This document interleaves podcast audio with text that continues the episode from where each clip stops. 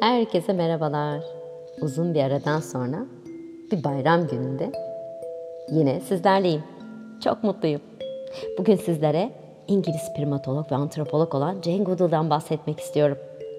3 Nisan 1934 yılında İngiltere'de doğmuş. Jane'in ilk oyuncağı babası tarafından hediye edilen şempanze olmuş. İşte o an o merak, o hayvanlara olan ilgisinin tohumları ekilmiş. Büyüdükçe o merakı da büyümüş. Bir gün öyle bir yağmur yağıyormuş ki Jane dışarı çıkamadığından camdan bakıyormuş. Ve toprağın üzerinde kımıl kımıl hareket eden bir şeyler görmüş. Bir koşuda bahçeye gitmiş. Bir de ne görsün? Solucanlar. Daha yakından tanımak istemiş onları. Ve bir bir toplayıp odasında yatağının üstünde yastığın altına koymuş. Gizlice oradan onları izliyormuş. Çat annesi gelmiş. Bir de ne görsün? Yastığın altında kımıl kımıl hareket eden solucanlar. Ne yapacağını bilememiş. Ve onların orada daha fazla kalırlarsa yaşayamayacaklarını söyleyince Jane onları toplayıp aldığı yere bırakmış.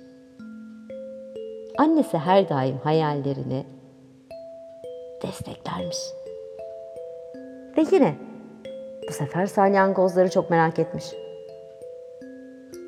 Yine bahçeden toplayıp odasına getirip yatağın üzerindeki yastığın altına koymuş. Yine gizlice izliyormuş. Tam annesi iyi geceler derken bir şeylerin hareket ettiğini görünce bir de ne görsün. Salyangozlar. Tek tek anlatmış. Eğer orada daha uzun süre kalırlarsa yaşayamayacaklarını söyleyince Jane tekrar onları toplayıp aldığı yere bırakmış. Ve bir hafta sonu annesi onu büyük annesiyle büyük babasının çiftliğine götürmüş.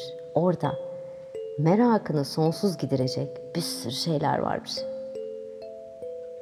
Ertesi gün olmuş Jane tavukların sesiyle direkt kendini kümeste bulmuş. Çok merak ediyormuş. Yumurta nasıl olur? Kuytu bir yer bulmuş kümesin içinde. Ufacık bir defterine incelediklerini çizmiş, notlar almış.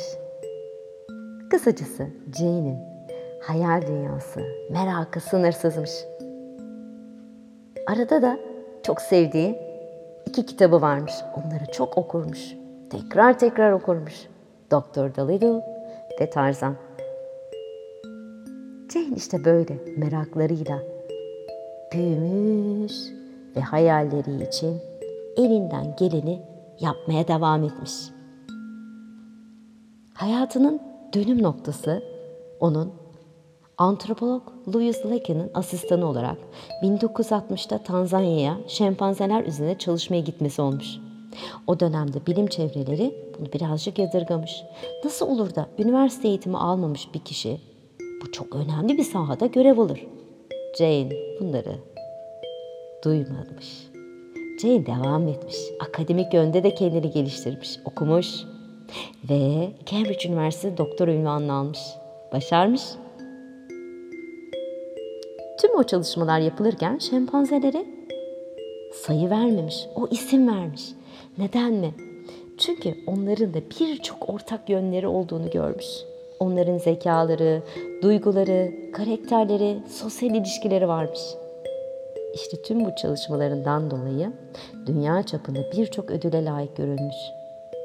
2004 yılında da İngiliz kraliyeti tarafından doğum ünvanıyla onurlandırılmış. Aynı zamanda kendi adını taşıyan bir enstitü kurmuş. Çalışmaları, hayatı birçok belgesele, birçok kitaba, birçok filme konu olmuş. İşte bugün Jane Goodall'ın hikayesini dinlediniz. Benimle birlikte olduğunuz için çok teşekkür ederim. Hepinize bilim dolu anlar diliyorum. Hoşçakalın.